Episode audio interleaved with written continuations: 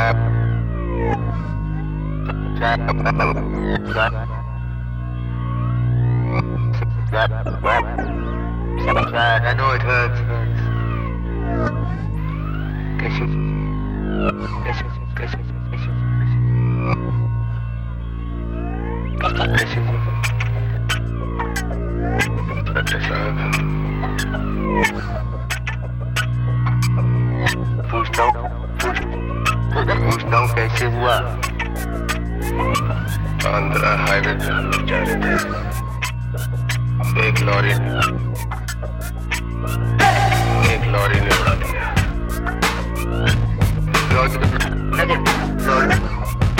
Lorry का number तो नहीं लिया होगा।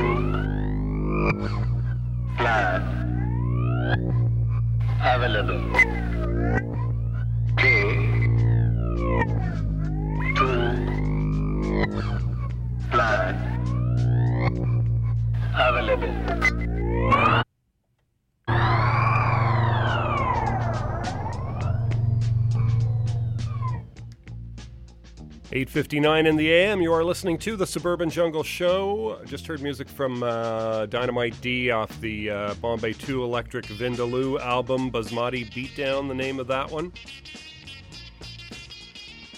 Kalyanji and Anandji before that did Bombay 405 Miles off the Bombay The Hard Way album. Alan Hawkshaw did Mile High Swinger and Day Tripper at the top of that set. Lots more great music coming your way beyond till 10 a.m. You can always catch this show streaming and podcast at jackvelvet.net. Going right back to more music right now.